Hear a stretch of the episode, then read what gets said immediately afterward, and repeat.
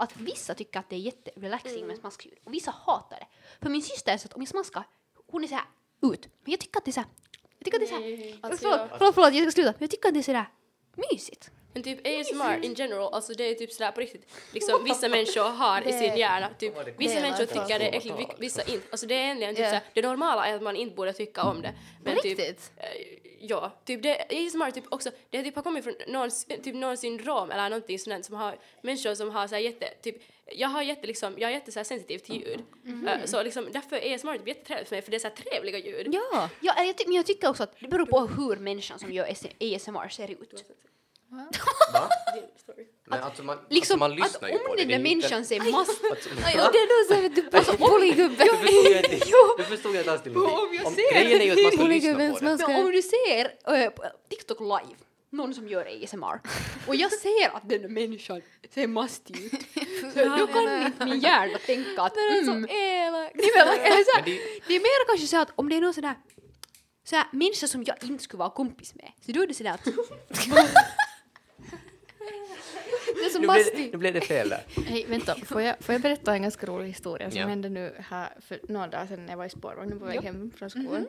Så jag tog spårvagnen från Sörnäs, jag tog 16:ans spårvagn och så blev jag vid Boulevarden. Och när jag kom in i spårvagnen så alltså det luktade så jävla illa. Och hela den där liksom bakre delen av spårvagnen var helt tom. Och jag började höra sådär att vid ditt människa går det att sitta, att har någon lämnat någonting äckligt där eller något sånt, eller typ mat eller något sånt, fast det luktar liksom.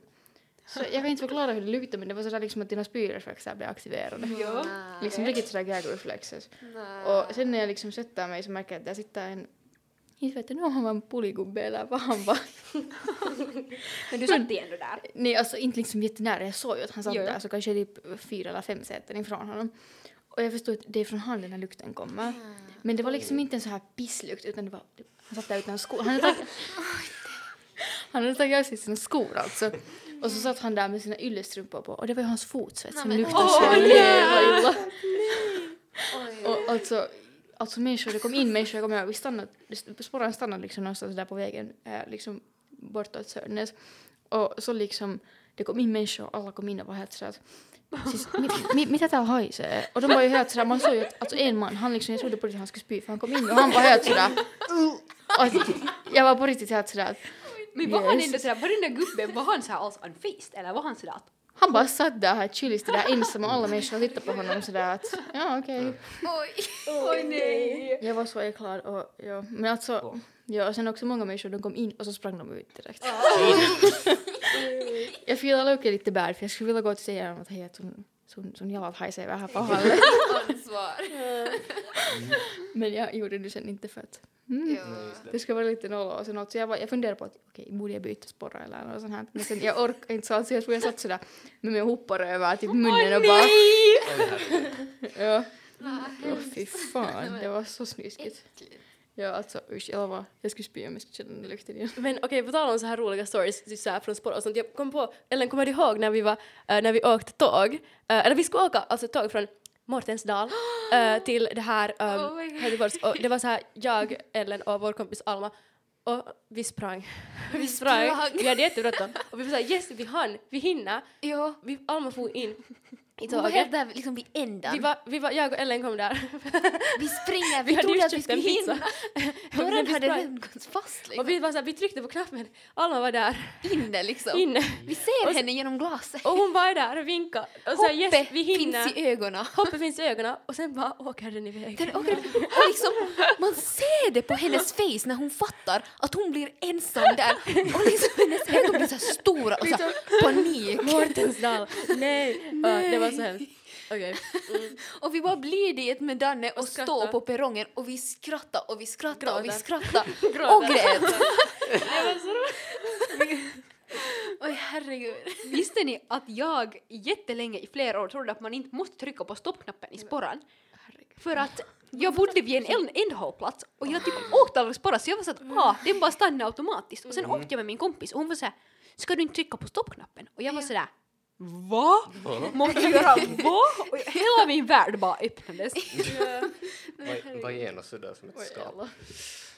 Alltså jag har flera gånger blivit liksom nästan överkörd av alltså både sporrar, liksom en massa diverse... Alltså en sporr, främst, ni vet liksom där vid Svenska Teatern, right? Ja. Så där har de den där stora stationen där många sporrar åker. Ja, alltså studenthuset. Ja, precis. Ja. Så det var liksom, jag tror att det var väl 4:an och 1:an som var liksom på samma sida som jag var. Mm. Och det var ett sånt litet mellanrum mellan dem. Jag skulle över gatan. Så jag tänkte att jag hoppar bara mellan dem. Like. Vad är det värsta som kan hända? Liksom? Jättesmart idé. Ja, precis. Vad är det värsta? Man ser inte höger eller vänster. Och ja.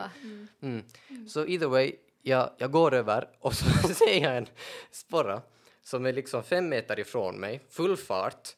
Kör, och den där jäkla chauffören ser... Inte liksom, han ser inte chockad ut, han ser bara arg ut. Han är sådär, like, din dumme fan. Så liksom, jag vet inte, jag på något vis reagerar tillräckligt snabbt för att bara hoppa i sidan.